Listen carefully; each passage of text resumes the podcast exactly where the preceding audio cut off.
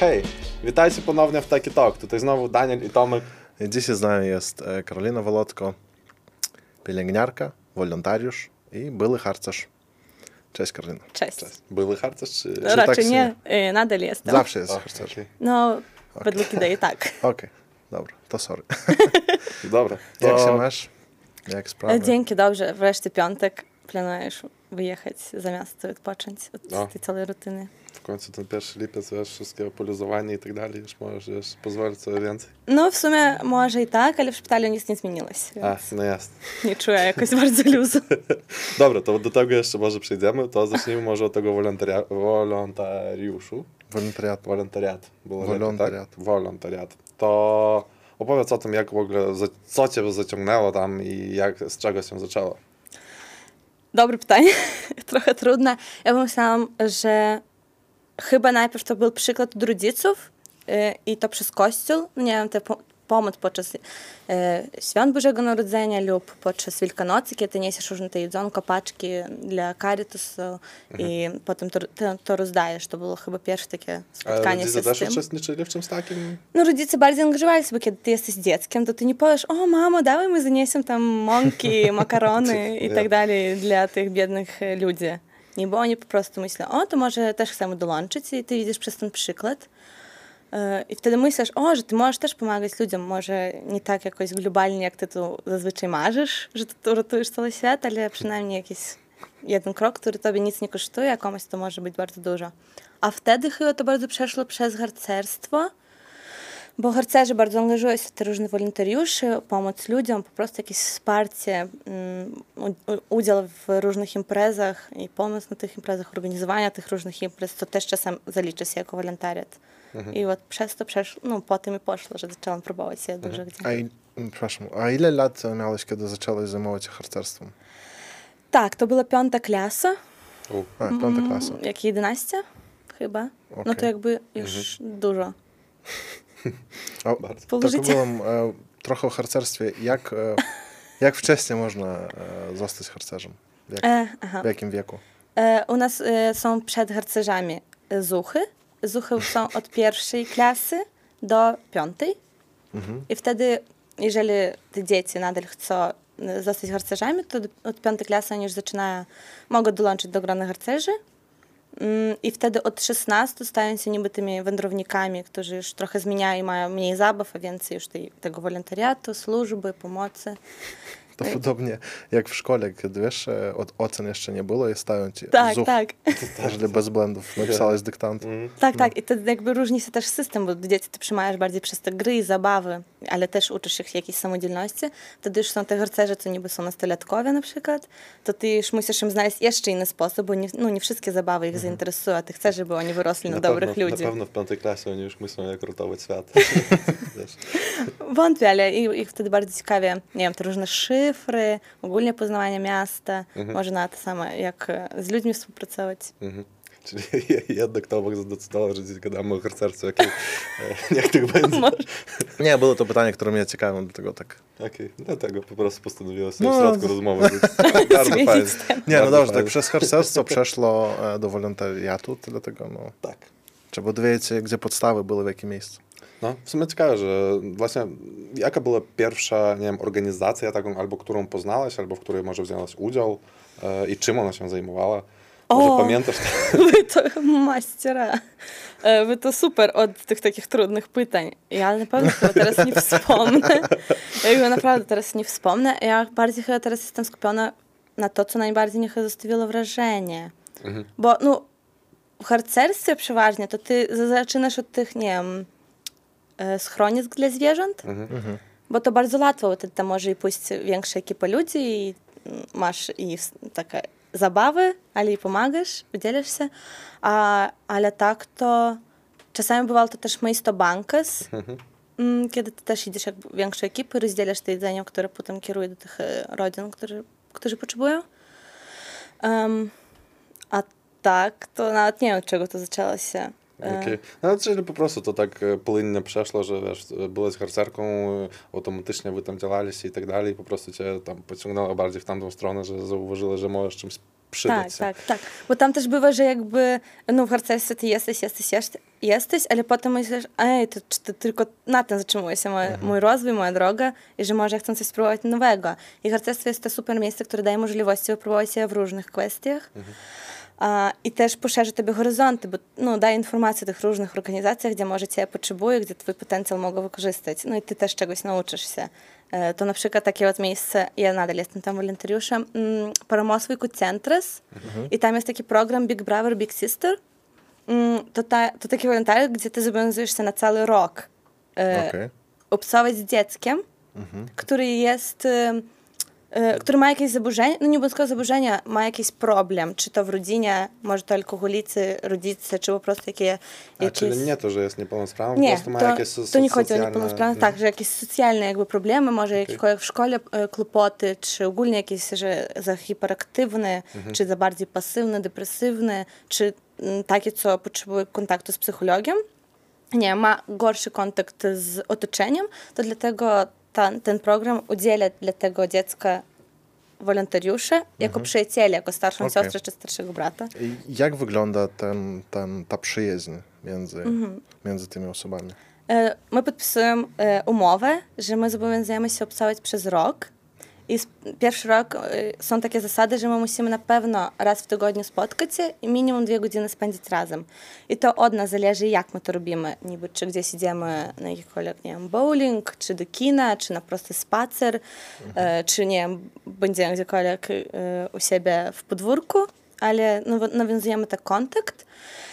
I też uczestniczymy w różnych zajęciach, co organizuje ten sam program, różne też obozy letnie lub, nie wiem, bardzo często bywa, że każdego roku Dzień Dziecka świętujemy też razem z innymi wolontariuszami i dziećmi. I tak ty, nie wiem, poznajesz dziecka, pokazujesz mu też inne horyzonty, coś uczysz się od niego przede wszystkim, ale co zdajesz dla tego dziecka. A generalnie to, jak wstępujesz do takiej organizacji, podpisujesz tą umowę, to nie wiem, że jest przeznaczony do ciebie ten sam dzieciak, to znaczy przez cały rok, tak? Tak, bo przed jakby tym... jesteś jego kuratorem. No to tym przyjacielem, starszą siostrą, różnie można nazwać. Bo przed tym ty masz szkolenie, gdzie jest bardzo dużo tematów, nie wiem, psychologii, dziecięcy, ogólnie jakieś kontakty z rodzicami, bo to dziecko jednak jest niepełnoletnie, czyli że ty umiał, jeżeli co radzić w stresowych sytuacjach, ogólnie jakby, żeby orientować się, co można robić z dziećmi, czego nie, jakie są prawne zasady w tym wszystkim, bo ty jesteś odpowiedzialny wtedy, kiedy ty jesteś z tym dzieckiem. Tak. Ale musisz mieć jakieś, nie wiem, doświadczenie wcześniej przed tym, czy jak to wygląda? Nie musisz. To znaczy każdy może to... Tak, każdy pełnoletni chętny może przyjść, wypróbować siebie podczas tych szkoleń i zrozumieć na przykład, że to nie jest dla niego, i odejść. Tak samo jak później tobie wybierają tego przyjaciela i wy rozumiecie, że wy nie dajecie rady na przykład, że no nie, no kontakt tak sobie idzie, że wam trudno i dla dziecka gorzej, że żaden z was no nie chce tej przyjaźni, to też możecie jakby urwać. To bardzo nie zaleca się, bo to jeszcze bardziej traumuje dziecko, bo w sumie jakby to dziecko i tak ma gorszy kontakt z otoczeniem, tak. A tu jakby jeszcze ktoś, komu jego przydzielili, on też jakby no nie udało się, ale... No, rzadko tak bywa, bo te psychologowie, kuratorzy, którzy nas jako wolontariuszy wspierają, oni bardzo nas badają, żeby potem bardzo dopasować do potrzeb dziecka. No właśnie, że nie dla każdego to... Nie dla każdego, nie każdy może to, ale szkolenie wystarczy. Przejść szkolenia i tyle. No tak, no dla mnie wystarczyło. Nie mogę mówić o wszystkich. Okej, ale to jest bardzo fajny program. A w jakim wieku są dzieci? Od 9 do 14 lat. W sensie 14 lat to jeszcze może być to dziecko, które dołączy do programu, ale później jak obcujesz, to ty jesteś w programie, póki temu dziecku może, no nie 18. I wtedy, kiedy on już dorosły, to już jakby... Wy nie jesteście w programie, wy nie podpisujecie umowy, ale możecie prosto być przyjacielami na co dzień. A jak to wygląda, to znaczy, dla młodszych dzieci to jeszcze spoko, nie? Jest przyjaciel, który przychodzi z nim się zajmować i tak dalej. Co dotyczy starszych dzieci, na przykład w wieku 14 lat, oni już mniej więcej rozumieją, co się dzieje i że po prostu kogoś do niego, jak to mówisz, przypisali, nie? Czy jakoś są jakieś rzeczy, to znaczy sposoby, jak zagładzić te przyjęcie tego kolegi, to znaczy po prostu dziecko może rozumieć, że coś jest z nim nie tak, że do niego naznaczają kuratora, tak powiedzmy. Ogólnie w tym programie są te dzieci, którzy zgodzili się w tym być. Pewnie są takie niuanse, że rodzic bardzo ciśnie dziecko, że będziesz i dlatego kupię ci super te Air Force czy cokolwiek, iPhone i tak dalej. Niby, ale to wtedy praca psychologa i tej rodziny, aby wyłapać, czy na pewno to dziecko potrzebuje być w tym programie i czy chce. Bo jeżeli nie chce, to to nie ma sensu, bo to, no, męczy się i wolontariusz, i męczy się to dziecko, i męczy się rodzina, i psycholog, i no, że zero korzyści. Bardzo często te dzieci trafiają, bo w szkole wiedzą oni psychologowie i oni jakby proponują, jest takie coś i że to, no, ty wtedy no, mówisz dla tego, że ty pracujesz nie z psychologiem, a z prostym człowiekiem, który ma proste swoje życie i no, nie jest jakiś super wykształcony i ma jakieś tam dyplomy psychologii. I, no, że to polega na przyjaźni. Raz, wiesz, słyszę, że psycholog w czym się przydaje ten szkolny, bo generalnie wszyscy myślą, że, że on jest też nigdy niepotrzebny i tak dalej, ale no. No, to jest, ta pozycja nie jest prosto tak. No wiesz, to chyba raczej w nasze czasy, kiedy byliśmy w szkole, to było tak, że psycholog nie był potrzebny i było to tak, nie wiem, pozycja, aby zapełnić. Nikt nie zwracał na to uwagi. Albo wstydzisz się pójść, bo co pomyślą przyjaciele. No. Teraz jak przyszedł wiek super mamusiak to psycholodzy w szkołach, w przedszkolach nawet są. No, w przedszkolach też.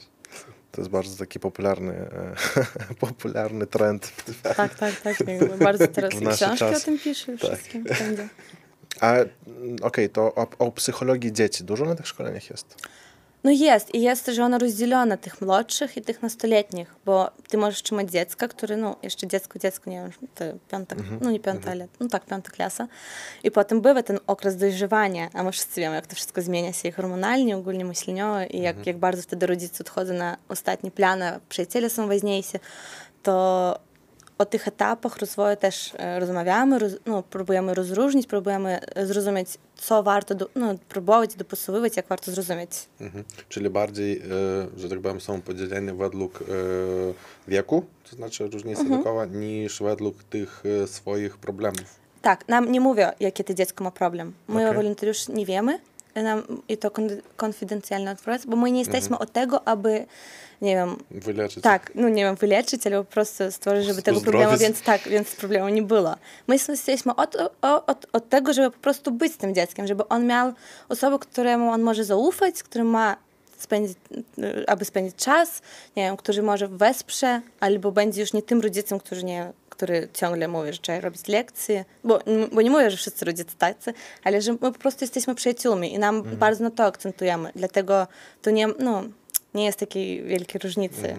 A czy jest jakieś prawidło, żeby nic temu dziecku nie kupować? Tam zabawki jakieś, nie wiem, lody, smakołyki i tak dalej. To wy uzgadniacie już w tej parze. Kiedy my podpisujemy umowę, zawsze bywa... Przepraszam. Kiedy my podpisujemy umowę, zawsze była rodzic, dziecko, niby ten koordynator i wolontariusz. I wtedy to już do uzgodnienia, bo są rodziny, które mają gorszą finansową sytuację, oni na przykład od razu mówią, że super, że jesteś w programie, ale my wolimy, żeby tu więcej aktywności waszej było bezpłatnej. Fizycznej albo bezpłatnej, gdziekolwiek na powietrzu. A lub żeby my planowali te wydatki, bo nam na przykład z tym trudniej. Albo po prostu ty wtedy domagasz się z dzieckiem, że to dzisiaj ja kupuję, a dawaj jutro ty kupisz coś takiego. To takie... Nie, no, jest tak, że ty nie możesz ciągle wszystko kupować, bo no, ty przyzwyczajasz dziecko, tak. Możesz. Ale jakby nie ma tak, że ty wcale nie możesz nic kupić. Bo to jak z przyjacielem. No właśnie pytam, bo kiedy pracowałem w pozarządowej organizacji, to mieliśmy projekt długotrwały o byłych więźniach w młodym wieku z Kolonii Kowieńskiej. I tam był program też bardzo podobny, nie pamiętam jak się nazywał, ale że kiedy oni wychodzili z więzienia, to też wolontariusze, którzy chcieli, mogli zostać przyjacielem jego już na wolności, żeby znowu wrócić go, socjalizować. I właśnie tam było dużo prawidł, żeby nic nie kupować, nie pożyczyć pieniędzy i tak dalej, że jakby nic nie jesteś mu winien, ale po prostu musisz być z nim. No, spędzać z nim czas, żeby on nie czuł się samotnie. No tak, to w sumie ten podobny pomysł, ale jakby ty możesz... No, tylko, że z dziećmi. Tak, tylko, że z dziećmi. A nawet nie wiem, co jest trudniej, czy z dziećmi, czy z więźniami. No wiesz, to są nie prosto więźniowie, to też są dzieci, którzy tam trafili w młodym wieku, młodzież. Dlatego oni też są jakby, oni jeszcze nie wiedzą świata do końca. Oni jeszcze może nie zrozumieli, co oni zrobili złego. No właśnie, a jak pół swojego życia spędzają tam i wychodzą na wolność, to jest jednak Takie no trudne. No jest z tym, że wiesz, w którym to miejscu byłeś? W Wietnamie. No to tam wiesz, może też jakieś tam z gorszych... Nie, no nie, ale to my dopracowaliśmy z tymi co w Kownie, z Litwinami. Okay. No. To właśnie, to było tak. Było bardzo ciekawe, było ciekawe doświadczenie, tak. Ty też jesteś wolontariatem w jakimś momencie? Tak, bo ty no, w jakimś stopniu. Przyczyniłeś się do polepszenia tego świata. No. Okay. I też kiedyś tam w kościele pomagałem upiększyć choinkę przed Bożym Narodzeniem. Wszędzie kościół, tak. Wszystko jest przez kościół. Tak, tak. Jasne. To jest tak, no, wspólnota jednak, nie? Yep. No, źle trafiasz do niej, bo nie wszyscy trafiają. No tak, ale jak już jesteś tam, to zawsze możesz przyczynić się do czegoś. Tak. Dobra, a kolejne pytanie byłoby, czy próbowałeś kiedyś Erasmus praktyki? Czy wolontariusz? Nie, próbowałam. Nie próbowałam. Byłam tylko na Erasmus różnych kursach i szkoleniach, ale praktyk Erasmusowych nie próbowałam. I z zagranicy też nie byłam na wolontariacie. Okay. A ogólnie właśnie mówiłaś wcześniej, wspominałeś, że możesz wymienić jakieś organizacje, które wywarły na tobie największe wrażenie. To może tym się podziel trochę, wiesz, co to było, żebyśmy się tutaj nie popłakali. Ale... No w sumie to bardzo polecam ten Big Brother, Big Sister. W sensie, no wierzę, że warto próbować, tylko tak, to odpowiedzialność zobowiązujesz się minimum na 1 rok. I wtedy już czy zostajesz, czy nie. Ale jeszcze bardzo wielkie wrażenie mnie wywarło wolontariat w takim labdaros ir paramos fondas Algojimas. Nie wiem, czy kojarzycie, to taki fond, który pracuje właśnie z dziećmi z niepełnosprawnościami i ich rodzinami. I ja tam byłam 2 razy, raczej 3 razy. Pierwszy raz od harcerstwa, to nas po prostu zapoznali z tą ideą. Wtedy ja pierwszy raz słyszałam o nich. Wtedy drugi raz byłam latem jako wolontariusz na obozie dziennym, czyli cały tydzień przychodziłam w dzień do ich siedziby i tam przychodzili dzieci. To było tak jak przy szkole, że rodzice jechali do pracy, a dzieci spędzali z nami czas. Tak, i my mieli różne, nie wiem, zajęcia. Jak dużo to było? To znaczy, ile osób było w to pogrążone? Była jedna organizatorka, nas było 2 wolontariuszy i było 3 dzieci. No w zależności od dnia, czasami było 3, czasami było 2 dzieci, bo tam też w zależności od tego, jak rodzice mogli czy nie mogli przyjść. I to było w ciągu tygodnia, że my każdy dzień spotykali się. I potem ja zrozumiałam, że nie chcę opuścić tej organizacji tak łatwo. To następnego roku pojechałam do nich na obóz letni, już nie dzienny, a obóz letni też na tydzień. Oni robili w Kiernawie. To tam już obóz z rodzinami. Tam przyjeżdżają rodziny z tymi dziećmi niepełnosprawnymi. I tam wtedy my tam jesteśmy wolontariuszami dla dzieci, to my cały czas spędzamy z dziećmi, aby rodzice mieli czas dla siebie i na różne też tam szkolenia, rozmowy z psychologiem, ogólne jakieś zajęcia.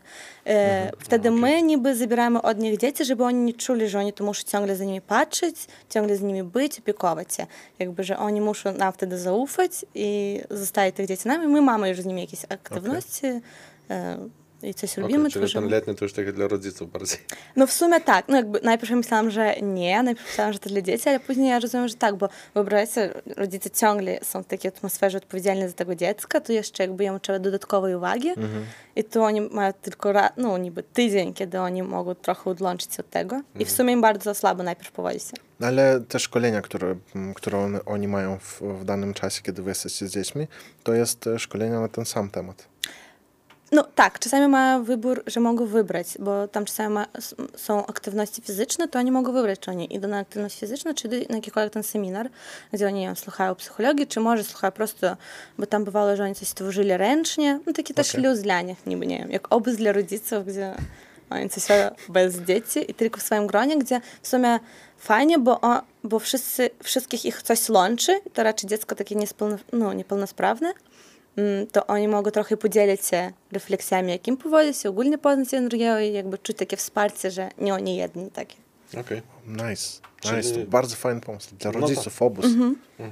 Gdzie to słyszane? Nigdzie. Taki tak ten. Może zainicjujecie. No, w sumie. Czyli jednak te organizacje, do których uczęszczasz, w większości są jednak powiązane z dziećmi. Tak rozumiem, że masz do tego takie... No jakoś tak wychodzi. Jakoś tak wychodzi. W sumie zawsze mówiłam, że nie mogę pracować z dziećmi, ale jakoś tak od harcerstwa przeszło i ciągle powracam do dzieci. No nie, myślę, że chyba nie. No wątpię, że mogłabym być pedagogiem. Okay. Jakimś rodzajem może jestem w jakimś stopniu, ale wątpię, że to dla mnie. Moje powołanie pielęgniarstwo. Okej, dobra, to o tym jeszcze pogadam.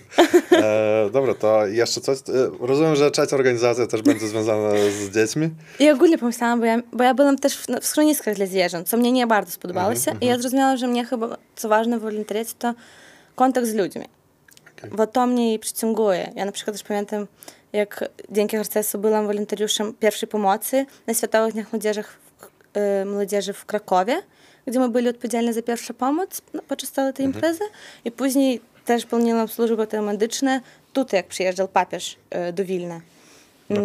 Niby, że medyczne to trochę powiązane z tym, co ja wybrałam ze swoim zawodem, ale i z ludźmi, bo ciągle praca z ludźmi, ciągły kontakt z ludźmi, ty widzisz ich emocje, reagujesz, nie wiem, nabierasz kontakty.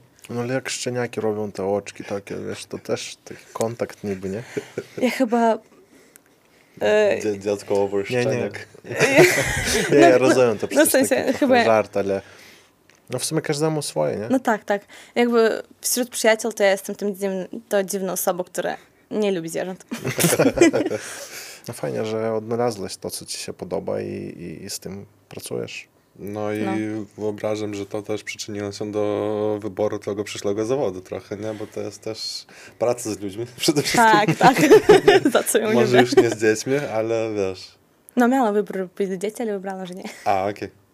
Niby tak, jakby zgadzam się, że to, że miałam możliwość wypróbować się w takiej medycynie, w pierwszej pomocy, to bardzo przyczyniło się do tego, że postanowiłam, że chcę iść w kierunek medyczny i fajnie, dzięki Bogu, że wybrałam pielęgniarstwo.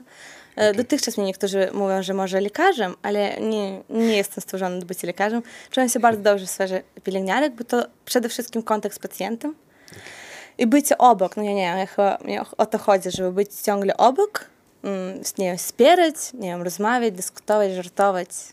No w sumie ciekawe, bo jak wiesz, idziesz na studia medyczne, to jak jeden nasz znajomy mówił, to albo ja, jeżeli chłopak, to chirurg. No tak. A ja jestem na chirurgii. Okej. Więc jesteś tak niby blisko, ale wybrałaś to, co jednak bliżej do siebie. Tak. Okay. Wiesz, ja tak ze swojego doświadczenia powiem, że lekarz też ma dużo kontaktu z ludźmi. Ale czemuś lekarze zawsze tacy niemili są. O, jakie złe doświadczenie. No, właśnie. Niedużo jego było, wiesz, tak. No tak. W sensie, ja wierzę, że, bo na przykład ten lekarz, co się mózgi to jest? Lekarz rodzinny. Lekarz rodzinny, to on ciągle ma tylko z pacjentami niby kontakt. I tam mniejszy kontakt ma pielęgniarka, co siedzi obok i wszystko dokumentuje, to na przykład ja nie jestem stworzona do tej pracy, bo to, nie wiem, papieryzmy, czym dalej papierów, tym lepiej, ale są takie sytuacje, na przykład te same chirurgi, oni muszą zdążyć i być na oddziale, aby pójść do pacjenta, zapytać, jak on się czuje, ale też zdążyć pójść i zrobić tę operację, co jest bardzo też ważne. I to też trzeba znaleźć ten bilans między tym kontaktem. Okay. No w sumie tak. No tak, no właśnie, tak. No bo zazwyczaj w sumie, jeżeli coś źle, to pielęgniarka telefonuje do lekarza. Z lekarzem rodzinnym też fajne doświadczenie.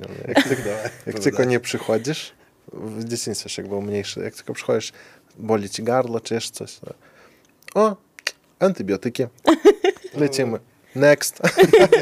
Następny raz przychodzisz też. Dziecko zachodzi z mamą, po 5 minutach wychodzi. Recept na antybiotyki. Tak. Otrzymałeś to samo, co ja, nie? Nieważne, co tam masz. No.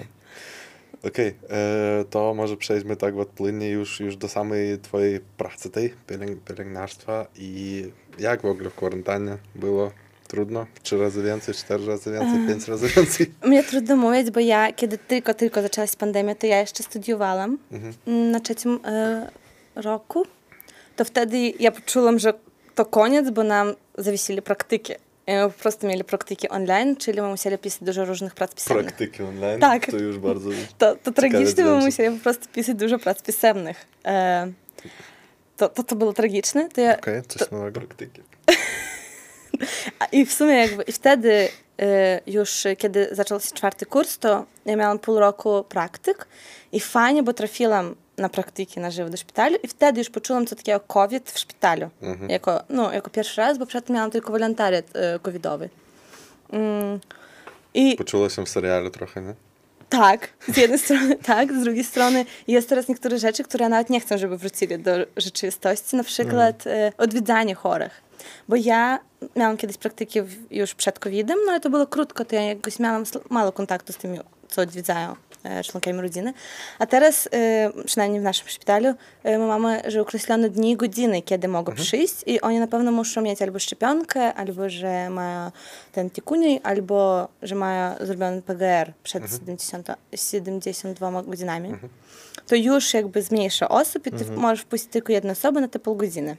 Okay. To ty już widzisz mniej osób i wtedy ty masz swój oddział, masz swoich pacjentów i ty nie troszczysz się, że zaraz ktoś zajdzie, że czy ty możesz zrobić ten zaszczyk, czy nie, czy ty możesz postawić kroplówkę, czy nie, czy jest czasu, aby wywieźć tego pacjenta na telechoskopię, czy cokolwiek.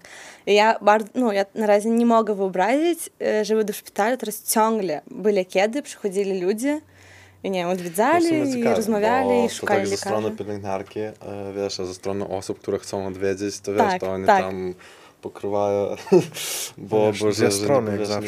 bo nie mogą tam, wiesz, odwiedzić swoich tych chorych i tak dalej. I to dla nich duży stres, bo przyzwyczajeni byli przez całe życie tak robić. Tak, i to prawda. I też trudno, bo teraz czasem też trudno złapać lekarza na miejscu, no szczególnie na przykład chirurgu. No to bardzo trudno, bo on minuta jest, sprawdził tam pacjenta i wtedy od razu biegnie na operację. I to w ciągu tej minuty zatelefonowali, takie, przepraszamy, ale już uciekł. Już no niby, to też taki stres, ja rozumiem też ludzi, no i wtedy ty po prostu starasz się mówić ten czas, że spróbujcie za pół godziny, może on już wróci. Zatelefonuję jeszcze raz, spróbujcie może jeszcze, no jakby i staramy się znaleźć. Infolinia? No. No, trochę jest. No jak że nowa funkcja pielęgniarek, być na telefonie. No. A czy brałeś udział w wolontariuszu na tutaj teraz, kiedy robią szczepionki?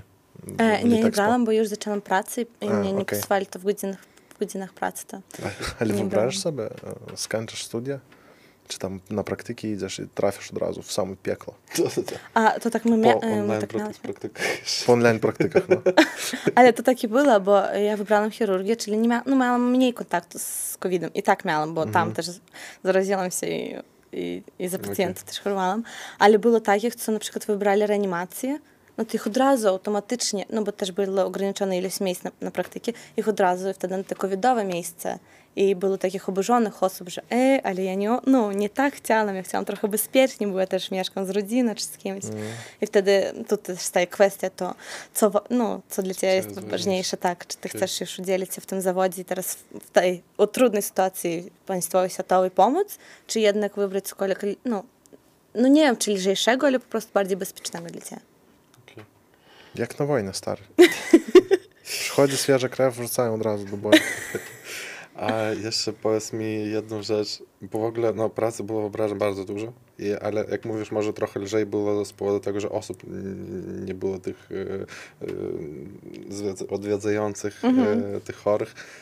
Ale jak to było z psychologicznej strony? Czy, bo właśnie w którym szpitalu pracowałaś, to nie był ten covidowy? Nie. Ale my też miałyśmy. Ale my też miałyśmy tych takich covidowych. Teraz jest lżej i to super. Było trudno, bo ty przychodzisz i ty nie wiesz, co oczekiwać. Bo ty niby rozumiesz, że tej osoby sprawdzili na COVID i że niby, on trafił do oddziału, znaczy on niby czysty. Ale póki on trafia na oddział, to ty też nie wiesz, czy może on... Tak, po drodze. Też jakby my jako personel, my też jesteśmy te osoby, co chodziliśmy do sklepu, bo może musieliśmy kupować coś dla swoich rodzin. Żyć trzeba. Czy ogólnie jakby mieliśmy jakiś kontakt z innymi oddziałami, gdzie też nie wiesz, jaka tam sytuacja covidowa, to ty ciągle nie wiesz, niby przychodzisz do pracy, ty nie wiesz, czy dziś będzie ten boom, że coś wypali i że będzie tam tak, okay. Że jest, czy nie? No generalnie tak, bo wiesz, bo świat wcześniej się nie spotykał z czymś takim i może te regulacje nie były aż takie idealne. O tak, czasami był chaos. I chaos to też, ale wiesz, te regulacje może nie były takie, czasami tych dziur było za dużo, tych blind spot, kiedy ty po prostu wiesz, jakby ty musisz robić to, ale z drugiej strony ty na przykład idziesz do sklepu i ty tam masz zarazić zakaz, co to też nie jest. No właśnie, kiedy nie ma kilku lat na przeszukowanie. No, kiedy trzeba tu i teraz, to jest tak trudno. No tak, i trzeba wymyślić, żeby to pasowało w sumie wszystkim, bo no, bo okej, ty masz COVID, ale ty masz też inne choroby, które no, trzeba ratować teraz. No, których nikt nie pamiętał pewnie? No, może zależy. No właśnie to tak było bardzo dziwnie, kiedy ludzie po prostu mają jakieś wyznaczone operacje poważne i tak dalej, a tu pandemia i mówią, jeszcze pół roczku pan poczeka, czy tam nawet więcej. Dla mnie to było ciężko trochę do zrozumienia, ponieważ okej, COVID strasznie, poważnie, ale nie są mniej ważne inne życie ludzi, którzy mają inne choroby. Jak smutno stało. No. Ale no, w sumie to prawda. Takie refleksje stare. Tu też trzeba chyba pamiętać o tym, że no może niech wtedy osoba no jakby ja rozumiem, że ona nie miała wyboru, ale osoba ja myślę, że miała prawo do wyboru, czy ona chce iść na oddział, gdzie ona ma ryzyko, bardzo wielkie ryzyko, otrzymać ten COVID i wtedy zostać, bo my mieliśmy takich pacjentów, co, nie wiem, trafili jako ekstra, no operacje, niby lżej i COVID. I wtedy ich musimy przewieźć na COVID, no niby oddział. I wtedy myślisz, aha, no jakby w jakimś stopniu to pomogliśmy dla osoby, uratowaliśmy jej tej określonej sytuacji, ale no niby trochę może podprowadziliśmy ją, że to COVID i trafił się, no i niby nie miał ten kontakt. A jak w ogóle ta psychologiczna część, to znaczy, no wyobrażam, że wiedziałeś tyle osób uratowanych, ale też wiedziałeś sporo osób, gdzie było gorzej. Jak z tym, wiesz, bo z tego co słyszałem, przynajmniej też miałem jakichś tam znajomych pracujących w pielęgniarstwie i tak dalej, to trudno to jest, zwłaszcza kiedy wracasz do domu. To prawda jeszcze trudno. Jeden smutny. To prawda trudno, ale czasem bywało takie dni, że ty nie zdajesz o tym pomyśleć. Okay. Że ty masz na przykład śmierć lub po prostu nawet ten COVID, że i tak trudna sytuacja tego pacjenta, ale ty jeszcze COVID, czyli ty musisz wymyślić, jak tego sparaliżowanego przewieźć na ten inny oddział. No i ty po prostu to musisz zrobić. Ty też wtedy nie zdajesz pomyśleć, że ojej, jak to sytuacja i wtedy prawda, wtedy ty zdajesz pomyśleć o tym w domu. Ale bardziej wtedy... Ale przychodzisz się do spać i potem masz nowy dzień. Na przykład, ale czasami bywa, że ty nie możesz zasnąć, bo myślisz, aha, to ja przyszła, a to rodzina, to jakoś nie odnichować się, czy opowiadać, jakie ja to miałam wrażenie. Niby wtedy z przyjaciółmi, a czy to spotykać się i dzielić się, czy może nie straszyć ich. To było takich psychologicznych momentów, że no nie wiesz, jak zachować się. No ja myślę, że portale, różne media i tak dalej pięknie przekazywali atmosferę, która tam się dzieje. Ja może w innym kontekście powiedzą, może, że raczej pomagali w byciu w domu. Znaczy, że wiesz, odpalasz YouTubeczyk albo Netflix i próbujesz wiesz, gdzieś swoje myśli w innym kierunku. Tak, starasz się o tym nie myśleć, bo tak nie jesteś skupiony. O tym nie myśleć, bo cały czas w tym czymś takim. To już ile pracujesz teraz? Oficjalnie pracuję 4 miesiące, ale miałam jeszcze przed tym pół roku praktyki w tym samym miejscu, gdzie pracuję, to czyli...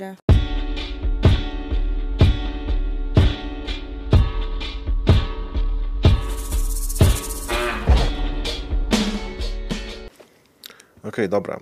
Jeszcze jedno pytanie, które bardzo mnie interesuje. Jabłko czy pomarańcza? Pomarańcza. Dlaczego? Bo można rozdzielić na dużo ludzi. O, arbuz czy dynę?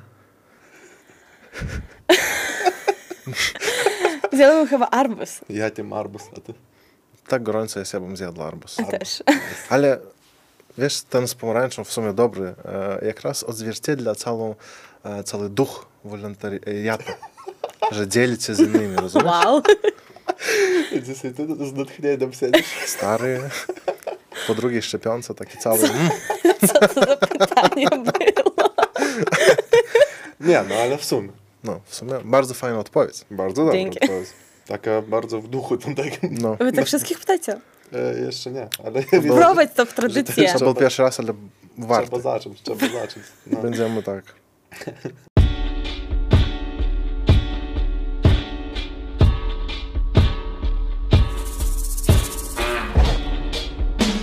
Dzięki Ci, że przyszłaś dzisiaj do nas, że opowiedziałaś i poszerzyłaś naszą wiedzę o wolontariuszu i o insight pracy pielęgniarki.